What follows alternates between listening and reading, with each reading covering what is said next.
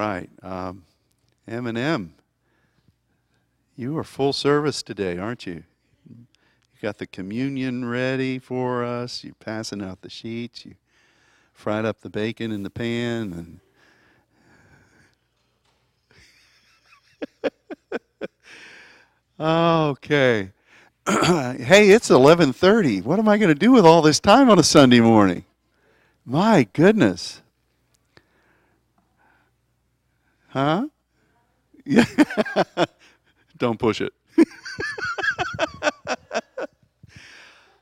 I am very grateful for um, the ongoing inspiration of the Spirit of the Lord for this house and for the calling of uh, of the saints. And um, you know, I knew that we were going to be blessed to come before the table of the Lord today, and uh, you know that that always presents a unique aspect of preparing to me because you know. Um, I guess the Father can have us share about just about anything in His Word um, that that He might direct to. But I always really feel like if we're going to be receiving communion, we need to be sharing from something in respect to communion, and so that puts a challenge there because, you know, it's there's a limited number of passages that actually speak about this, and over the course of decades we've explored a lot of those. And so I'm not complaining, God always shines through, but um, I was really blessed this morning because uh, last night I, I just kept studying the passages about, um, you know, the, the table itself. And one of the things that God kept reiterating to me was the cup of the New Testament. And so um, I, I woke up very early this morning praying in the Spirit, and it was kind of a desperation, but I realized it was an excitement of the Spirit. And sometimes it's hard to discern between the two of those things. You know, sometimes the alarm bell of the Lord can be interpreted in a number of different ways. And, um, you know, it's one of the things I've been asking for all of us. You know, there are ways that God speaks to us, and because there wasn't an owner's manual for each of us, we come sometimes don't don't recognize the the the sensations that we as individual feels feel and what they what they mean. Now, an owner's manual really wouldn't help because I don't ever read the owner's manual anyway. Uh, sometimes things happen on my dashboard and I think, huh, wonder what that is. And so I search through the thing, try to find try to find it, and uh, but it, you know, really, there there are just things in my life that since I can remember, there are certain sensations that I have spiritually, and and honestly, I have no idea what they mean. I mean, there there are things that I felt ever since I was a little boy that, that it's a stirring of the spirit, and I I've asked God. I said, this is such a profound thing, and it keeps happening over the years, and I have no idea what it means you know, we, we can sense things and seers capacities and we can glean this and we know what these things are. But I've, and I begin to ask that for myself and I've been ask it for you that there are certain capacities that God has put in each of us and we're familiar with them. But when God stirs so many of them, because it's such an integral thing, because it's so intrinsic, because it's so personal, we don't really know what it means. You know, we can look through the scripture and we can understand principles. And I do believe that this is the way God teaches us. So many things I've learned about myself, and I dare say it's the same for you. When we've learned how God moves and we've learned through the scripture why He's doing this and why He's doing that, suddenly that shines a light on, oh, it dawns on us. This is what I feel when this happens. And so, you know, I began to feel this like at 2:30 in the morning, I felt this stirring, and I remember the first time I felt it when I was like 5 or 6 years old that I can remember, and I thought, "Whoa, what is that?" I, it's so uncomfortable. And and you know, I would just kind of over the years just wait till it passed. I looked at it more like it was a a sign of something, but this too shall pass kind of thing. And so I started to feel that early in the morning, and my first thought was, uh oh, something's wrong. You know, something's happened. And I'm praying desperately in the Spirit for this to be resolved. And I, I just begin to ask God, Lord, let me, let me have a clarity just in me and this thing that is personal, but something you put in me. Let me have a clarity in that.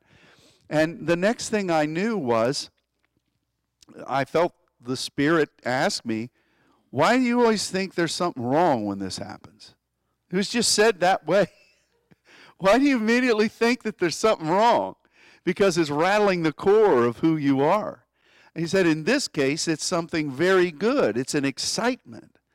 And, and so I really feel like that, that this isn't the message at all. This is just this is an add-on because I have so much time. Um, and you're not getting out early.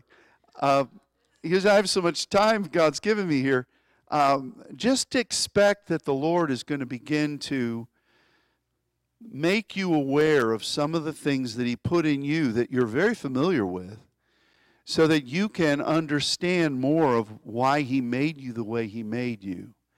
And, and, and I, I really believe that each of us are, are formed in such different ways that God would cause us to to really come into a point of understanding as to why, you know, it's like David said, I'm fearfully and wonderfully made. We've had a lot of good teaching about that over the years. But that God will allow you to understand the fearful and wonderful in you.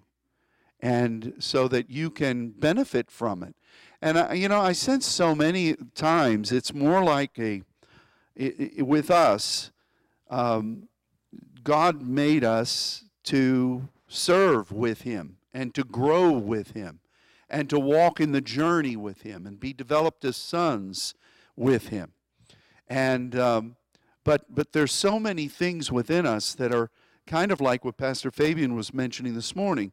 It's kind of like the uh, the alarm of the cool of the day, the alarm of the ruach. It's kind of like God shaking us, kind of like what we heard last week in the Pa'am. God shaking us, and we feel that. It's more of a, of a get ready and a, more of a way that we just need to know how to welcome the approach of God to us as individuals. And so I, I release that kind of thing to, to all of you because you you have been such faithful servants of our Father. And um, that, that those things that God continues to reveal about the curious, the fearful, the wonderful way that He made you, that you grow uh, in, in, an, in an ongoing appreciation and understanding of those things. And so, um, anyway, I knew from 2:30 this morning that um, what what God was wanting to share with us today was was a was a gift.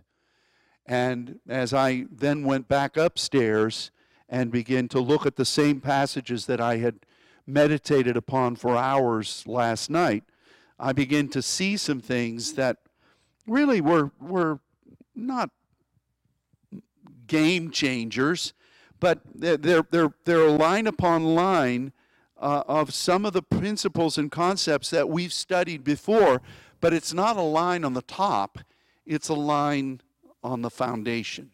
And that's really odd, too. It's like God is coming in and saying, Look at this foundation that I've given you. I'm going to show you some things about the foundation. And um, so, the cup of the New Testament. Let's look at this rather unique passage in Luke 22. The Gospels speak of this particular setting, and then Paul revisits it in, uh, in his writings to the Corinthians from something that the Lord Jesus showed him. But this passage in Luke is kind of unique, and it doesn't disprove the other accounts. It's just a further uh, shining upon what God said. Luke 22, verses 17 through 20. And Jesus took the cup and gave thanks, Eucharistia. And he said, Take this and divide it among yourselves. Isn't that interesting? You're, you're dividing the cup among yourselves. Now, about the only thing that some ecclesiastical uh, uh, interpretations would say is the, the, the common cup. Um, so, you know, sometimes you go into places and they, they don't serve you these nice little plastic things. I hope the uh, Save the Planet people don't ever understand that we're using plastic cups. There'll probably be some turtle that gets it jammed in in something, and they say we got to do away from the with those. Anyway, I remember one time I was in in one of the first trips to India. Yeah, it was the first trip, and um, uh, I I stayed in a certain place with with Aaron Harrison, which was kind of interesting, you know, that Paul went on, and I had Aaron, and um, so we went to this meeting and they were going to have communion that day. And they had this one cup. And I, you know, I, we, we were there. We loved the people. But I was looking over those people and I thought, I don't know where some of these lips have been. I, I, believe in the blood of Jesus, but I don't want to put my lips on the cup after that guy. So I said to Aaron, this is pastoral. I don't know why I'm telling you this. Maybe Bev will like it. I said to Aaron, Aaron, once this guy invites me up there, you get up there and you stand right beside me because we're going to be the first people drinking out of that cup. He says, okay. so up we go. And, uh, but you know, there's, there's some people that the, the only reason that they look at this verse and they interpret this first verse is they'll say, We have to have this common cup. And they have all kinds of intricate ways that they do. You know, they'll give this big chalice and then they have a holy rag that they wipe it with and then they give it to the next person. You guys have been in some of those settings. But that's not what this is really referring to. This is just saying that God has something from this cup for each of you. And a dividing of it would say that, you know, it's the same blood but it's going to have a different effect in each of you. It's, it's, uh, this cup of the New Testament is going to be the same, but it's going to have an intrinsic meaning for each of you. And that's the beauty of this. So they, they take the cup, and Jesus pronounces the good grace over it so that they're going to be empowered to accomplish something in grace. And then he says, For I say to you, I will not drink of the fruit of the vine, and the kingdom of God shall come until the kingdom of God shall come. And he took bread and gave thanks and broke it and gave it unto them, saying, This is my body which is given for you, this do in remembrance of me.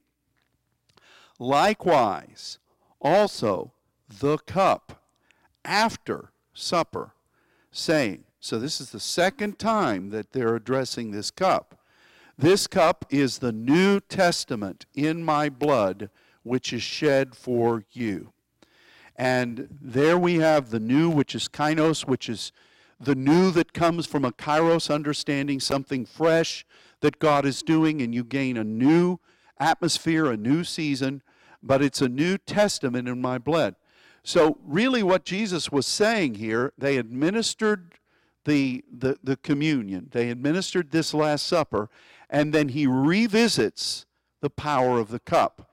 And when he speaks about testament here, we've talked about how this is this is a word diatheke, and we've talked about that fact that theke is the word only used once in the New Testament. We're going to look at it. Um, we're going to look at it next, which means the sheath from which a sword or a weapon is pulled.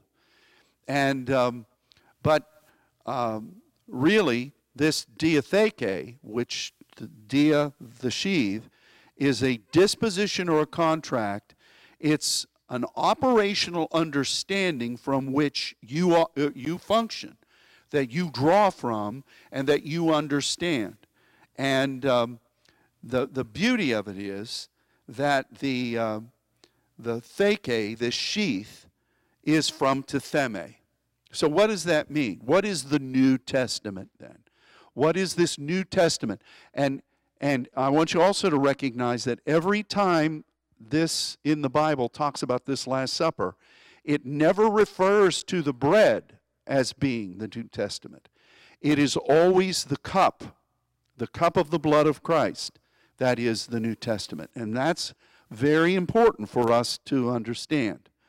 But uh, the cup in the Bible, when you study it, we studied this years ago, the cup symbolized the embracing of and the, the pledge to fulfilling a contract or an assignment. The blood of Christ Jesus is the empowerment of the cup of the New Testament. So when he says, Let this cup pass from me, he wasn't talking about a literal chalice that Indiana Jones would look through, look for. He was, he was talking about the assignment from God. And, and you know, the beauty of, of the cup throughout the scripture was that it was something that you would enter into a point of fellowship and agreement, and you would emerge from that to say, This is my mission. This is my assignment because it was pledged by that cup of fellowship. It was pledged when I took that and I committed to it. And it's something that you're expecting me to do, and it's something that I am pledging myself to do. And I'm not going to go looking for other cups when this one feels a little bit flat or stale to me.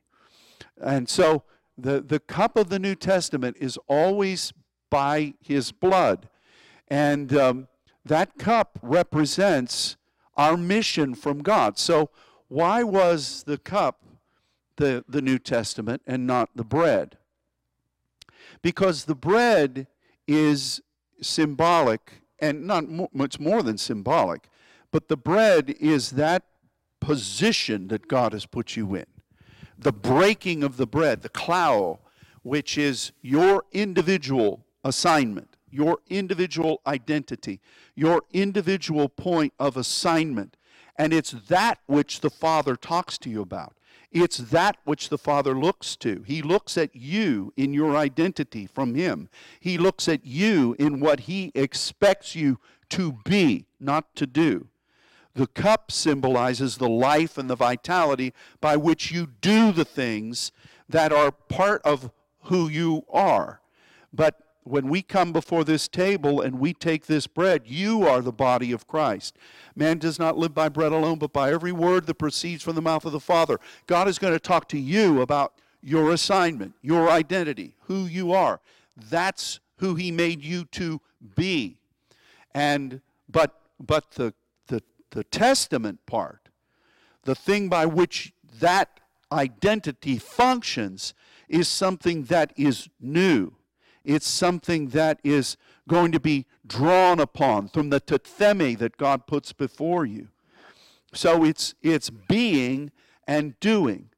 The being is how you commune with the Father. You're in His image. You are your Son. You are the body of Christ. You have individual assignment. You have a terio. You have, you have a positional measure of authority and identity. But the New Testament is identified as being through his cup.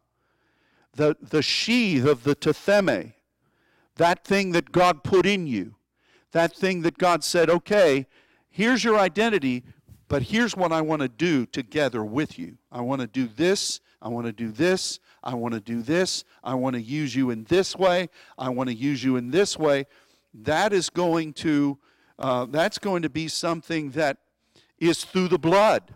That's why the blood of sprinkling, when we partake in this, this wonderful table, the blood of, blood of sprinkling touches those places that God wants to pull out and say, All right, I'm going to do this next.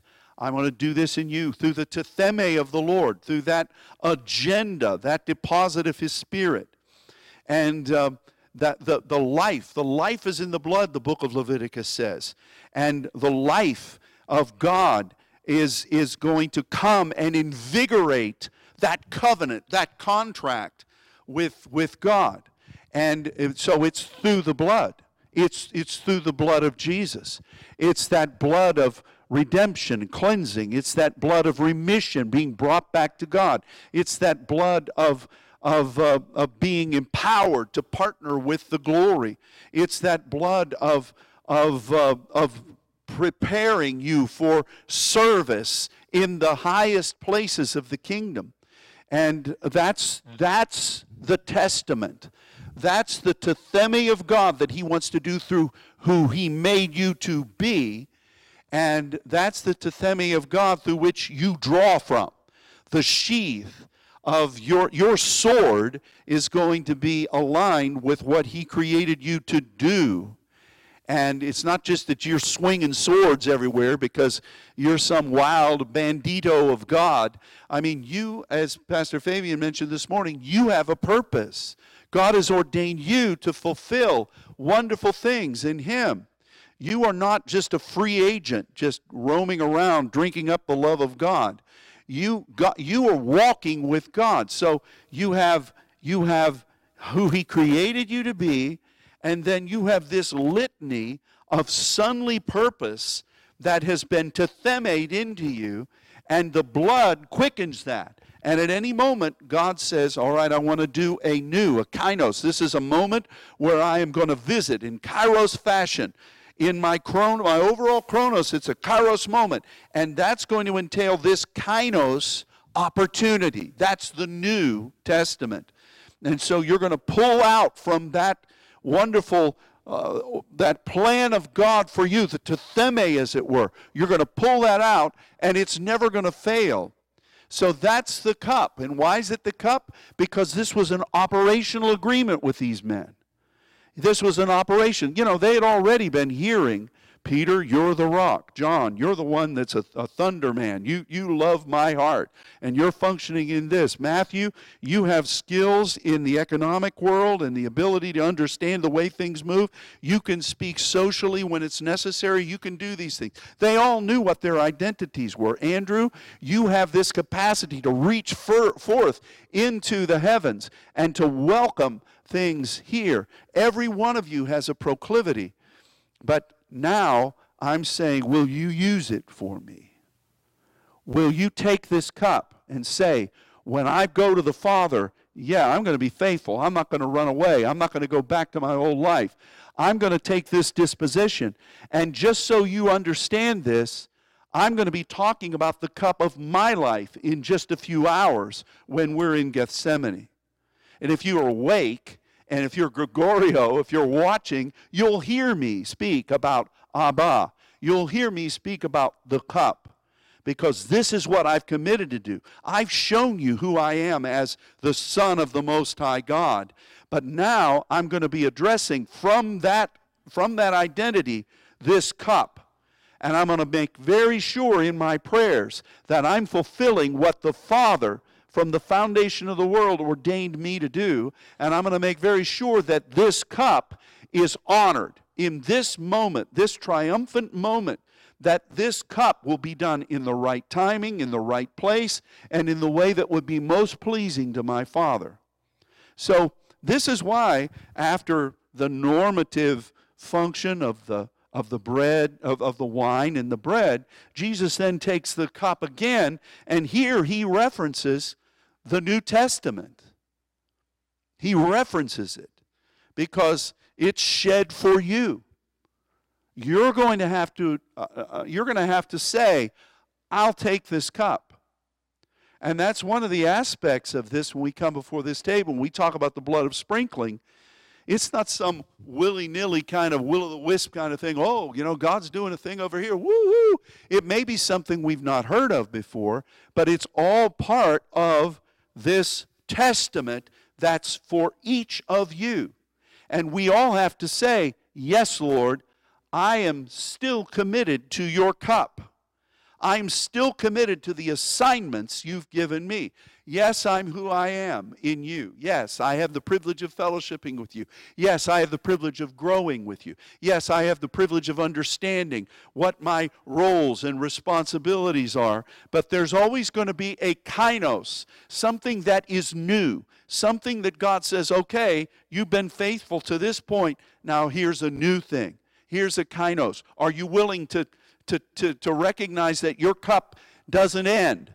It keeps moving and you're going to draw from the tithemi. I've already put in you the, the design. I've already put in you what I have wanted to do and it, through the deposit of my spirit according to my eternal plan. Now we're going to draw from that. That's the sheath. That's your weapon. That's your main weapon. You know, it really is. The greatest weapon the greatest gift is agape. That's what the word says. And the greatest weapon I ever have is that understanding of who God called me to be and what our mission is. Your mission from God through the agape, the embrace of that, is the greatest weapon you'll ever have because it's indomitable. You know, love is the greatest gift. The agape is the greatest gift. What God communes with you to do. That's the greatest gift. When you embrace that, that cannot be defeated. It just can't be. No, no matter what happens, no matter how many swords you have, no matter how many mantles you have, no matter how, how many people you have in your prayer chain, if you are if you have abandoned in some way what God has called you to do, you're just going to keep looking for more people to stand in the gap for you.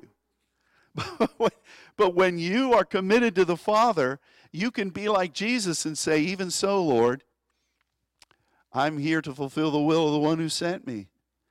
And, and from that point, you can believe for anything.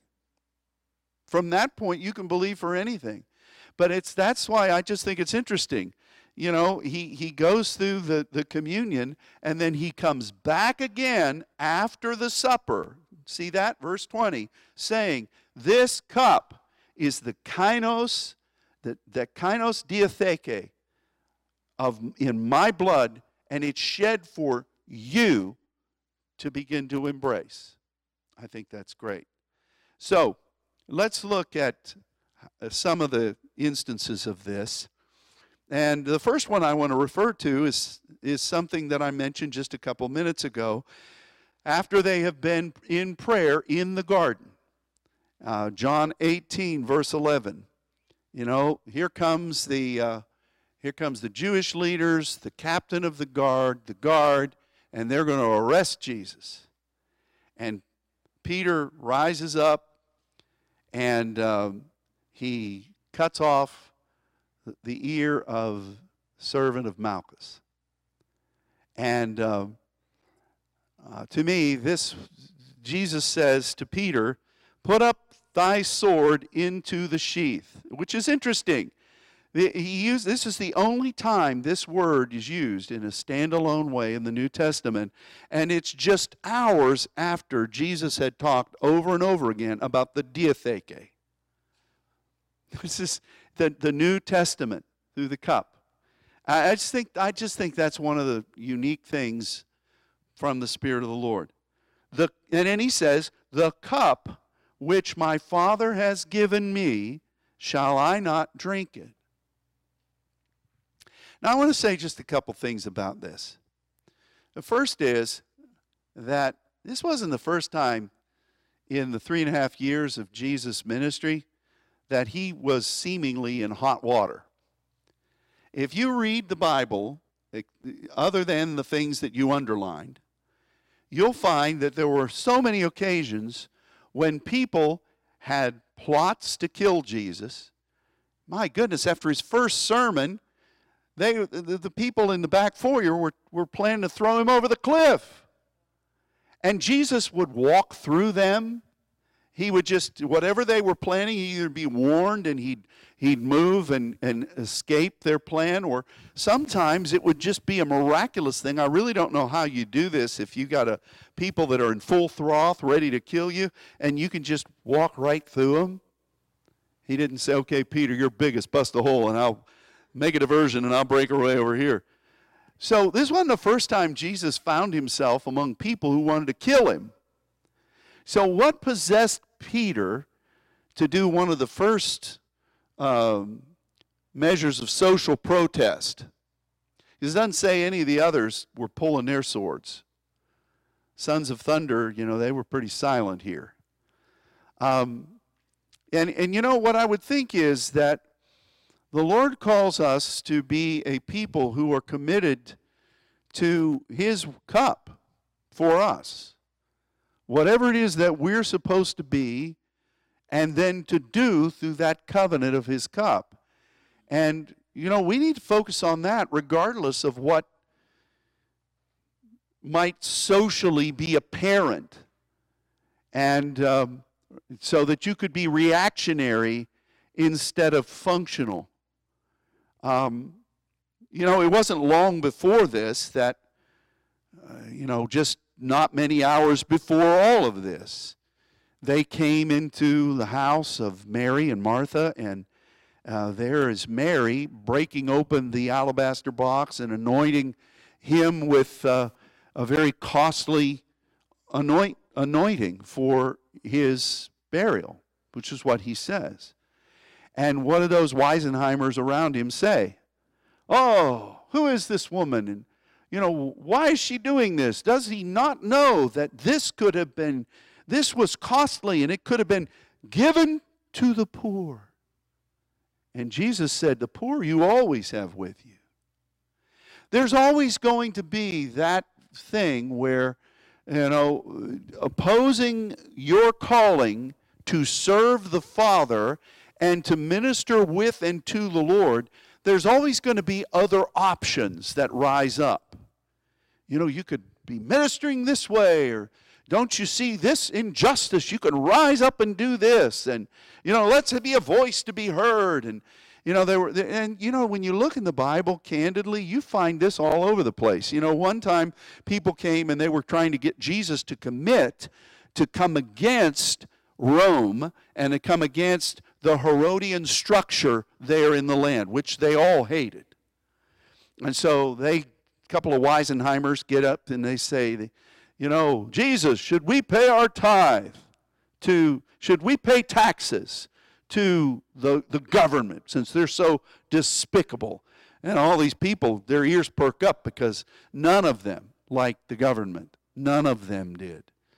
And in fact, some of the more zealous of Jesus' disciples, um, they, uh, they grew up hating the bondage of Roman rule. And so instead of Jesus taking the opportunity that he could have to say, you know what, he could have prophesied about the destruction of Rome, which was coming. He could have talked about, uh, uh, you know, Herod and what was going to happen to him, and he could have really been a voice to the the people that were wanting change and they're wanting it now because they don't like the government. And Jesus just says, Do any of you have a coin? Whose face is on that coin? And he says, You give to Caesar what is Caesar's, and you give to God what is God's. There are all kinds of opportunities where Jesus could have been a real rabble rouser. He could have been an agent of change. But instead, he went after the cup of his father. And I, I think we need to we need to recognize that a hundred years from now, when we're all in the glory land, unless some of you learn some elixir that you can drink and learn how to just work out to the degree that you'll live to be 200. Why anybody would want to do that, I don't know.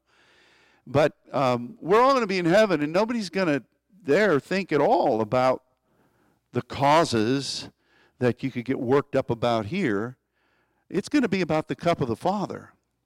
It's going to be about what you have been given from him and that you know that's what that's what's most important. And so put up your sword into your sheath, into your sheath, into the sheath, which Peter wearing a sword around. He, you know, I've been to lots of museums around the world. I've never seen a picture with Peter with with a sword. I've never seen him. Even in the Vatican, I never saw anything of the great founder of the church, quote unquote. I never saw him with toting a, toting a sheath and a sword. but maybe I just missed it. Um, but, you know, put, put that away, the theke of your own understanding. And you remember what I was saying just a few hours ago the diatheke of God the testament, the cup. That's what I'm here for, and that's what you're for. Now, 2 Corinthians 3 6 says, um, Who has made us able ministers of the New Testament, diatheke, again, through the, through the tithemi from which you draw, not of the letter, but of the Spirit. For the letter kills, but the Spirit gives life. That's a wonderful thing. We are called to be able ministers of this and this is the word, so I'm not just throwing Greek words at you. This is the diatheke. This is through the tithemi that God has given you. This is the cup. This is your assignment. We're to be able ministers of that. We are to be those that continue to move functionally and wisely in that way. Now, this divine testament is envisioned and empowered by the throne of God. Hebrews 7, verse 22. By so much was Jesus made a surety of a better testament. Better is kraton, it's an adjective from kratos, which is the power of the throne. This testament is inspired and empowered from the throne of God. And Jesus is now functioning to pray for us to fulfill this, the power of the throne. I love that. A better testament. We're going to see more of that in this next extended passage here on the, the other side of the page. Hebrews 9, verses 15 through 26. Stick with me. There's a lot of testaments and testators in here. So um, just notice that this is a major theme right here. So let's stick with it because we may understand something about Hebrews 9 that we've never seen before, and that's always a blessing. For this cause, he is the mediator of the New Testament. And what is the New Testament? His cup. That by means of death, for the redemption of the transgressions that were under the first testament, they which are called might receive the promise of eternal inheritance, not under the law, but under grace. Not just functioning in the old covenant, but now being born again in spirit to, to move with Jesus, the eternal testament inheritance. For where a testament is, there must also of necessity be the death of the testator, and that's diatithemi. So it's the same word, the testament, and the person who is is commissioning that, the person who's overseeing that, is that which is wanting the tithemi to function. For a testament is a force after men are dead. Otherwise, it is of no strength at all while the testator lives. Whereupon neither the first testament was dedicated, and testament there was thrown in. You can see it, it's, it's italicized. Really, this is the word enkainizo, and that's kainos. And that, so let's, let's just read it. Whereupon neither the intent of a, a kainos moment could be done without blood. Whew, that's interesting right there. That's interesting.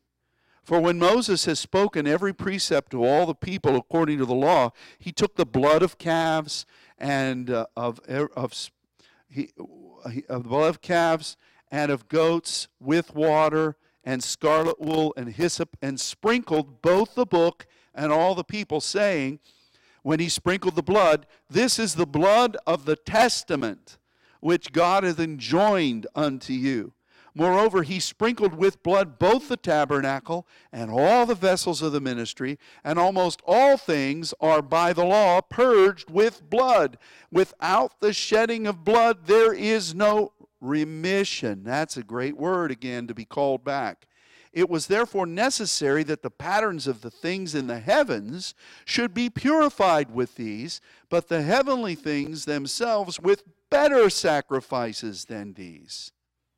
For Christ is not entered into the holy places made with hands, which are the figures of the true, but unto heaven itself, now to appear in the presence of God for us.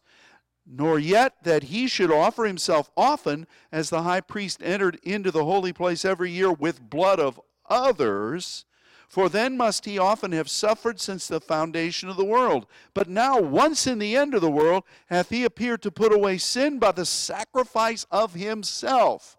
Wow! Here is the principle of the blood of sprinkling merged with the Testament and talking about the eternal efficacy of what Jesus did in this cup. And the blood, our inheritance, an eternal inheritance. This cup reaches into the far reaches of the heavens, the patterns of things. So, this cup of the blood, our inheritance, what we are called to do in God, is on earth and in heaven. What a wonderful thing. So, we're not, think of this. We've taught about the sprinkling of blood so many times, and it's been a wonderful principle for us. But like I said, it's like God is line upon lining into the foundation here. We're not simply, and this would be a wonderful thing, partnering with God in something fresh that He's opened. That's glorious. But what we're doing is, is functioning in that based upon who He created us to be, who we have eternal as an internal, in, in eternal inheritance. We take that cup, and through the blood, we're, we're functioning out of a point of identity and purpose. This cup is not simply symbolic, it is the essence of who we are. We draw from this. And so when God looks at us and says, I'm going to do something new, and it's through the cup of your tithemi, partnership with me, you go forth now, and when you sprinkle that blood, it's not just because this powerful gift has been given to you and accessed, it's from that cup of partnership with me. That is a point of identity. That is a point of strength. That is a point of eternal agape. So it's not some fanciful thing that we're doing. Oh, have you done this lately?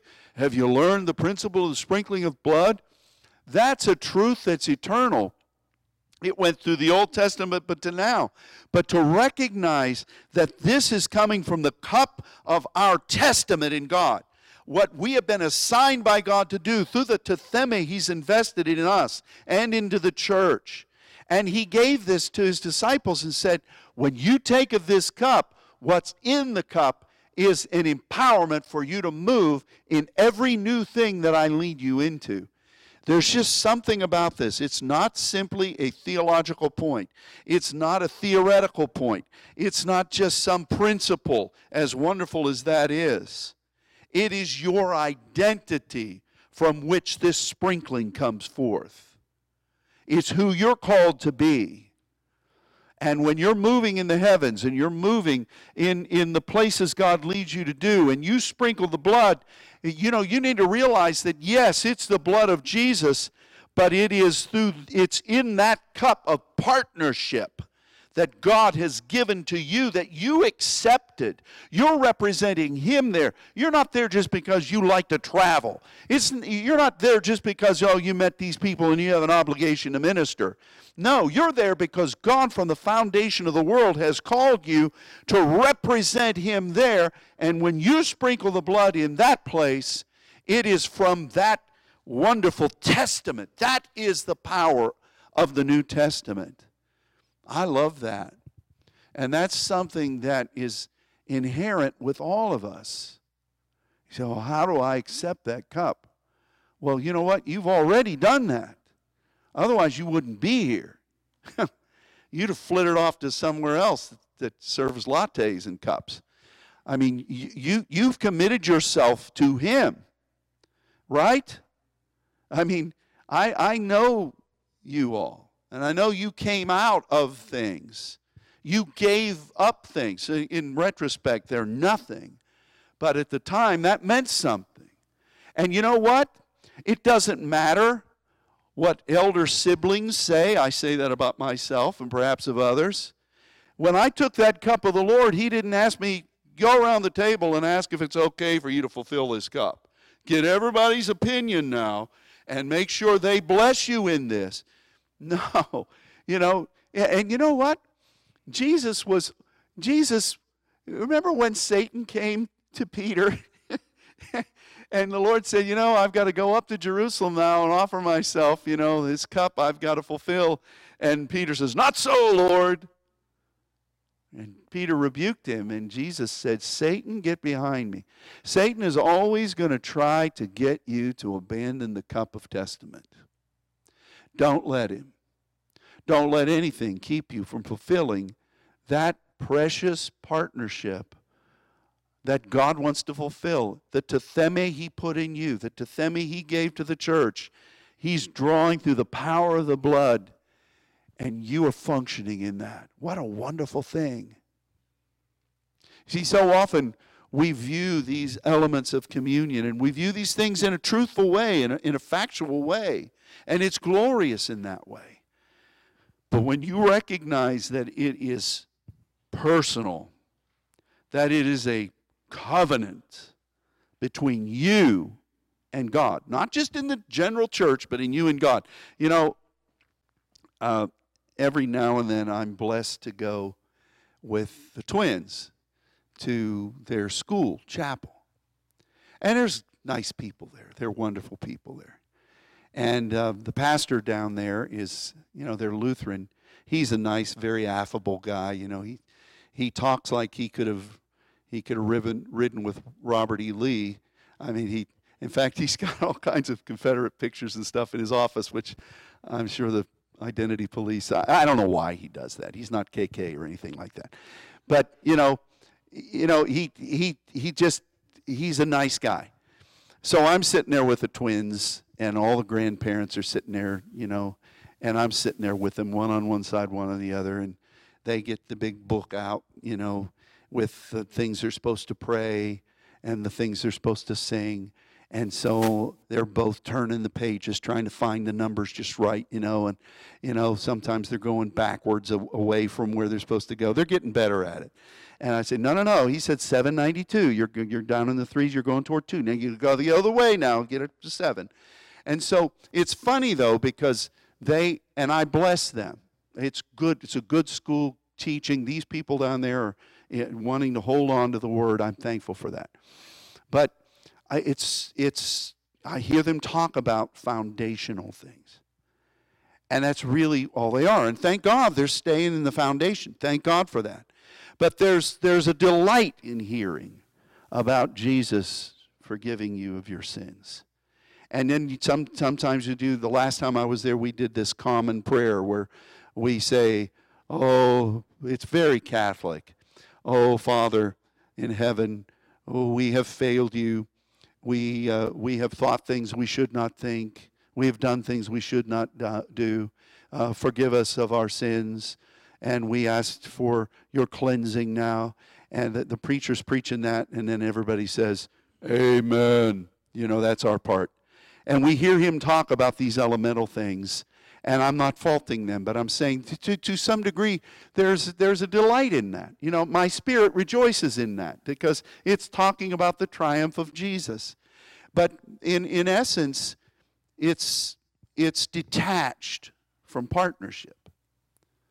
Uh, in essence, and, and I would say this is so much of the general church. I, I hear and I, I rejoice that they've accepted Christ as Savior. I rejoice that there's uh, an acceptance of the need for forgiveness of sins. I rejoice in that. And listen, hey, in, in this day, I rejoice that people still believe that the Word of God is the Word of God. I rejoice in that. And so I thank God for that. So there's something that I, I rejoice in, in those things. But when I come away and I think, Lord, look at this in your word. Look at this about your cup. Look at this about what the blood means to us. Once our identity has been formed by you and we step into that role, then we, we have to make this commitment to where we take the cup. And not only is it the cup, with the blood, which is wonderful in so many ways, but it is a source of strength and power that moves in the tithemi of God for us. It's our sheath. We pull out of that assignment from God. And when we are privileged to take the sprinkling of the blood of our Lord Jesus and we, under His directive, declare that into the patterns of the heavens that is that is powerful in itself but it goes right down into the heart of this cup of partnership that we've taken. It's not just any old cup, as holy as it might be. It's not just any old grail, as holy as it might be. It is the cup of our partnership. And when we go from that approach of an assignment from God based upon our commune with Him and our identity in Him, it makes that confidence in what that achieves so much more dynamic and, and it's, it's just wonderful to me. So I thank God that as, as many levels of the, as there are in Christianity. Thank God that, that they are all from Him. And we can rejoice in, any, in, in all of them because we see the truth of God in it. But to, to, to, to gain not only this calling, but this power uh, from the heart of God that He gave to us as individuals. This is your testament, Dennis. This is your cup. Sandra, this is your cup. I'm dividing it to you. It's all the same powerful blood, but this is your cup. Fran, this is your cup. Ava, this is your cup. And, and to know that and to sprinkle from that is, is phenomenal.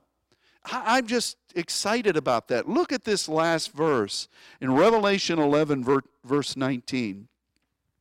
And the temple of God was opened in heaven, and there was seen in his temple the ark of his testament, diatheke.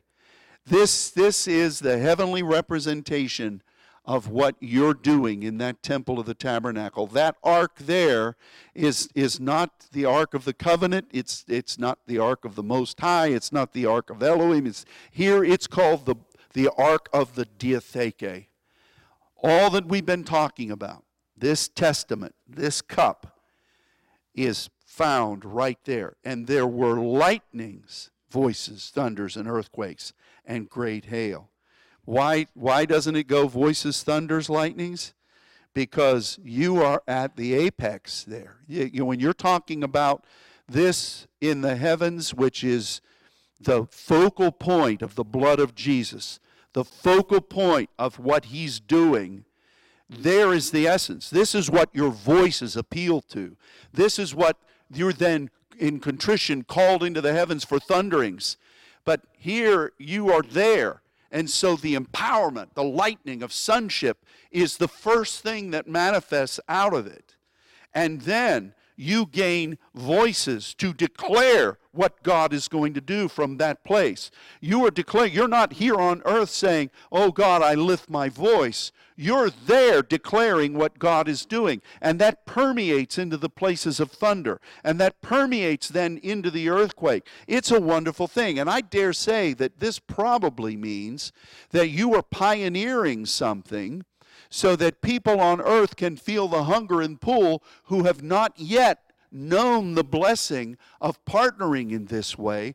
And in, in some ways, you're preparing the opportunity for them to follow after. You've pioneered this, and they can, they can be caught up into this thundering, and they can be caught up into this. That's just my opinion. But I do know that you all have been pioneering in this way. I don't say that from a prideful standpoint. I don't say that to pat you on the back and say, oh, how much better you are than anybody else. I'm not saying it for that reason. I'm commending you because you've been willing to go from the Word, to go from the Word, and to serve God in these ways. And He's taken you into places. You've been forerunners. You've been people who have explored the possibilities that God has laid from the foundation of the earth. And few, you, you are the few, you are the remnant that have partnered with the Lord to make the way. You've been a pioneer, and I commend you for that. And I thank you as your pastor and as uh, whatever I am for you in the network. I, I commend you for this. But here it is this carefully selected word in the book of Revelation the Ark of the Diatheke. What was the ark for in the Old Testament? You think about it. What made the Nazis want to capture it so much? I saw it in a movie, has to be true. Um, why what was the ark well it was it was a place that represented god partnering with people all the stuff that was put in there was what we need. We need the Word. We need the commune with the Father. We need the, the, the, the, authority to move forth and to, and to go forth and to see God's power move that people will follow. And, you know, it was in partnership with the angelic. and God would bring either Moses or the high priest there, and God supposedly, uh, you know, at the end, toward the end, it was just you just hope the priest would go in there and not get fried and get back out safely. But you know, by the time of Shiloh, you know, there wasn't any there wasn't any breakthrough word, and the ark was just kind of sitting there. You know, they couldn't even keep the lamps on until Samuel got there. Isn't that true? But ideally, it was when God would speak to his people about what he was wanting to do in that point of mercy. He would distribute his mercy and he would say, No, I want you to take this ark in the way I described for you to go, and we're going to go and establish the kingdom. This ark is going to be a, uh, a figure of my dominion, and you're going, to, you're going to carry this in. That's what the ark was. So you think about it now, it's being described as the ark of the Diatheke, the ark of that assignment from God through the blood of Jesus, which you are given. And the testator is Jesus. And what's he doing? He's always with you. He is at the right hand of the Father, ever living to make intercession for us, for the saints, to accomplish the what? The will of God. This is a wonderful thing. It's, it's a wonderful thing. No wonder Satan inspired Peter to, at that point where the cup was going to be consummated, to draw out his sword out of a human theke eh, and to slice off an ear. You know? No wonder. And so often, you know, I, th- I believe in our day, we've been given the greatest mission. We've been put in this time frame, the greatest of all time frames. Prophets, if, if this was said 2,000 years ago, prophets have longed to live and see what you're seeing. What do you think is being said now? When the end of all things is, in, is very clearly in sight. You know, I, I've said this before, but when I was in the growing up in the 70s, you know, and we would hear these sermons about, you know, the mark of the beast, and you know, I'd see this huge room with this massive computer that they called the Beast in Belgium, and preachers would come and they'd show this blown up picture of that and say, "Here, see, here it is, it's coming." Or you know, you'd see those uh, Thief in the Night movies, all the guys with long hair and bell bottoms, and suddenly whoosh, they're gone, you know. And but there was always stuff that I would think, just you know, when I was sitting in a pew, uh, I already found out all the funny verses, so I couldn't look for them anymore. I'd think, you know, I, I believe this, I believe what this says, but there's no way that can happen right now. There's just no way right now, tomorrow, that it, that I wouldn't be able to go down to McDonald's and buy a hamburger if I didn't take that mark. There's just no way that could happen right now, and I was right. It just was not feasible now then, but not so much now. You know, you hear about what's what's in China, which uh, a lot of people in Silicon Valley are trying to help them develop this. And they've got so many recognition capacities that they can monitor their people, and it's their agenda that they're going to see what you do. They're going to see if you smoke. They're going to see if you say anything. If you look at anything you shouldn't look at. If you're not a, a really good communist at the end of the year, I guess, and probably it's not just going to be a year end review if, if you're not deemed to, to be a good enough communist, you're not going to be able to borrow money. You're not going to be able to ride on the public transport. You're not going to be able to ride on the trains. You're not going to be able to do any of these things. That's shocking. When you're talking about how many billions of people live in China, for them to have that capacity to at any moment know exactly what every one of those people are doing, that's shocking. And it's happening now. I'm telling you, some of those things that 40 years ago I thought, nah, that can't happen yet. I could say, yeah, it's, it's happening now. You can't search for something on the internet and, and, and survive uh, without the next day when you pull up your email seeing 15 ads for the things you searched for. Isn't that true? How do they know I was looking for that? It makes you careful what you're looking for. Thankfully, my things are all holy and pure. uh, we're living in the greatest time. And um, you're, these aren't theoretical things. Even though they're true, they're not theoretical. They're happening in you right now. And I'm grateful today that this blood of the cup, God is going to, as we come before this table, which is normally the time we become before the table now, um, as we come before this table, when you take this cup, I'm asking for God to release something into your eternal identity and purpose. When you take this bread, I believe God's commune is going to come to you in such a phenomenal way. But when you take the cup, may deep down in who God created you to be, deep down in your spirit, may there be a shaking. And may you have an impartation of the, the dynamic of this scripture that will enhance your capacities to function in God. It is really a moment of the new. This is a kairos moment. This whole morning seemingly has been that way. But this is a kainos opportunity for you to recognize God is doing something in this moment. It's a kairos moment. So I'm going to step into it and not take advantage seems so crass, but I'm going to take uh, full advantage of what God has provided. I'm, I'm not going to just take a dab of it. I want the full kainos of what God has offered in this moment. That's the New Testament. That's the New Testament through his blood. That's his cup. That's through the blood. And, and I, I'm so grateful for that because, uh, you know, there are so many things. Uh, you know, God gives us. Seems like Kairos moments are happening so quickly now. Um, maybe I'm just sensing them more now, but I really do think that the, the, the we, the, we, we, we must work during the day for the night comes. And there are so many opportunities. There are so many irons in the fire. There are so many fields of operation. And each one of them has a varying degree of progression in God.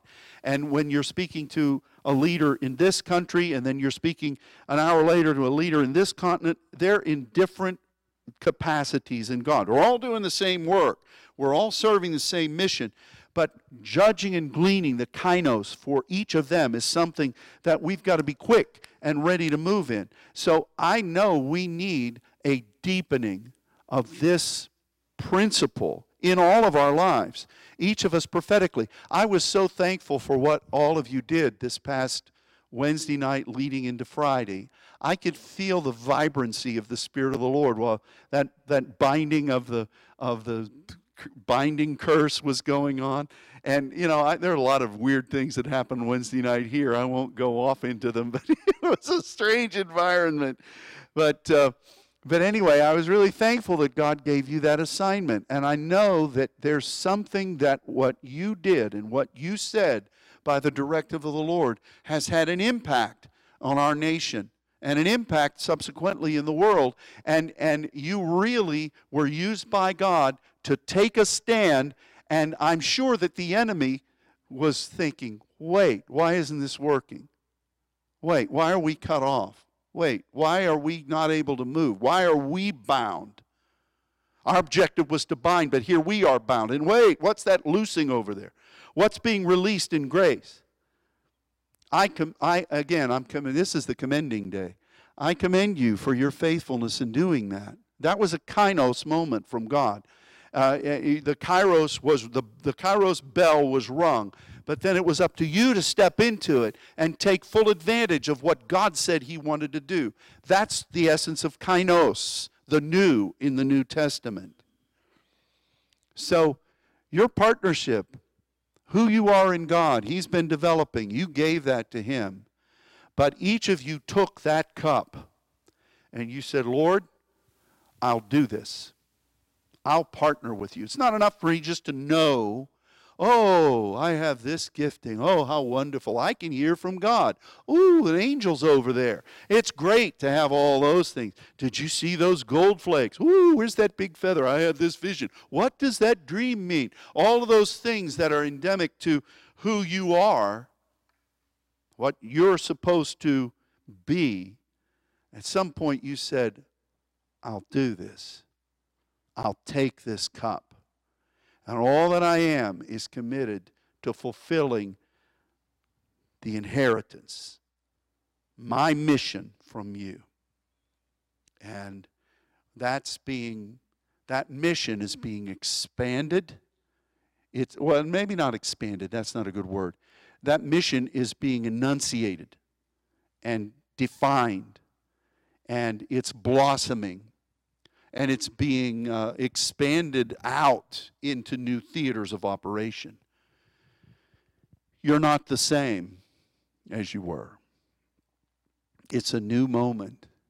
It's a kainos opportunity for us.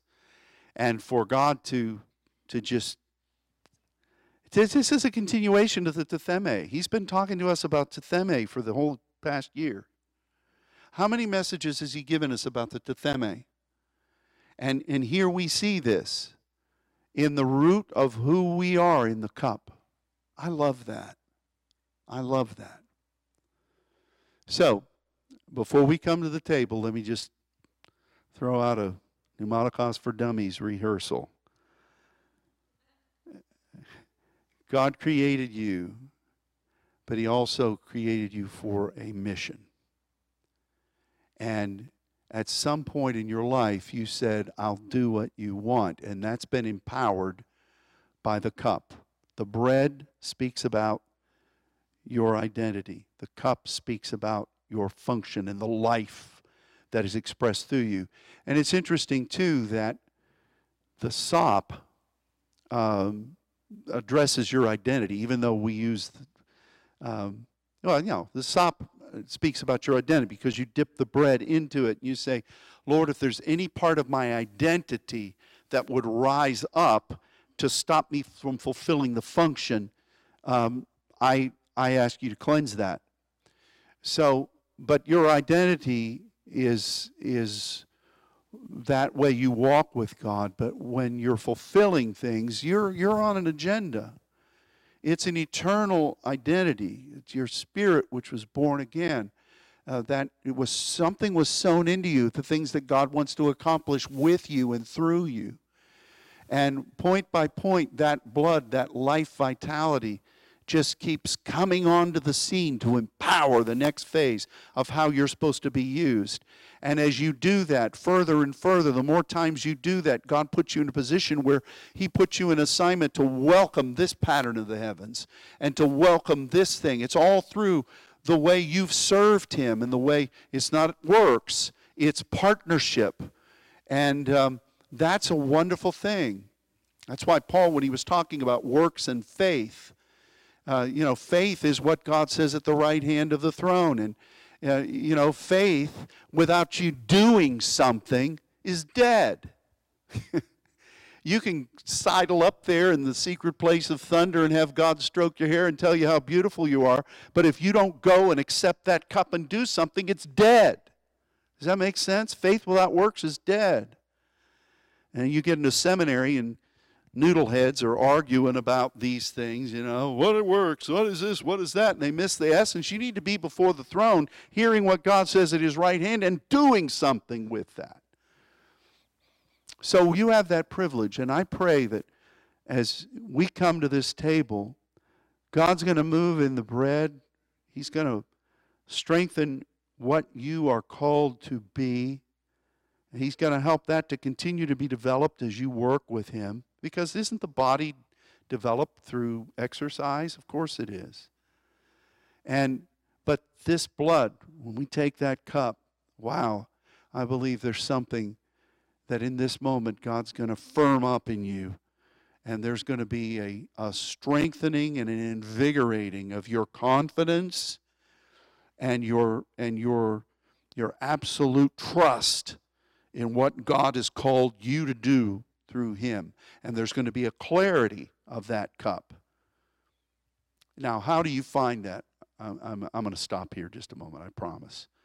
But here was Jesus in the Garden of Gethsemane. And why was he saying, Father, if it be your will, let this cup pass from me? Was it that he was abandoning the cup? No. The essence of that is if this is in the perfect measure of your will, if this timing, if this situation is not perfectly when you want this done, let it pass. Now, Peter was probably sensing those same things, and in his rambunctious lifestyle, he thought, This is not the time. He wasn't, he, you know, it was obvious that the enemy recognized that there was an iniquitous perception in him that Jesus was not going to go to that cross. He voiced it earlier. And so, in that moment where Jesus was saying, I want to fulfill this task and I want to do it in your way, that's what he was praying about. And there are times where we, we need to really process because we have this cup and because we have this power of this magnificent blood, it doesn't mean we just go out on a sprinkle fest and do whatever we want to do wherever we want to do it. We've got to be called to the Lord and we've got to know that we are affecting this moment and this place by Him. And sometimes you have to go before God and submit yourself. It's a humility. It's, it's not just timing, but it's a, it's a contrition. And if Jesus had to do it, we sometimes have to do it. There's sometimes that I know this is the time. We've got to do this. God helps, and He says, clarion call, this is it. And there are other times where I think, you know, I know He wants to do this, but I'm not really sure about the timing. Lord, help us to know your timing. Help us. So, whatever we need with this bread and the cup today, I know that God is going to provide it for us, but there's one thing I do know that's going to happen to all of us who will be willing to accept it. There is a deepening and a, uh, a, a resolute quality to something that God's going to put in you today through this table, and we need it for where we are right now and for what is coming in this year of wisdom. Heavenly Father, thank you for this extra time. Uh, I knew you gave this message today, and I was a little concerned. I'd said, even said, you know, I said this on the way over here. This is Communion Sunday, Lord. How am I going to be able to say all this stuff?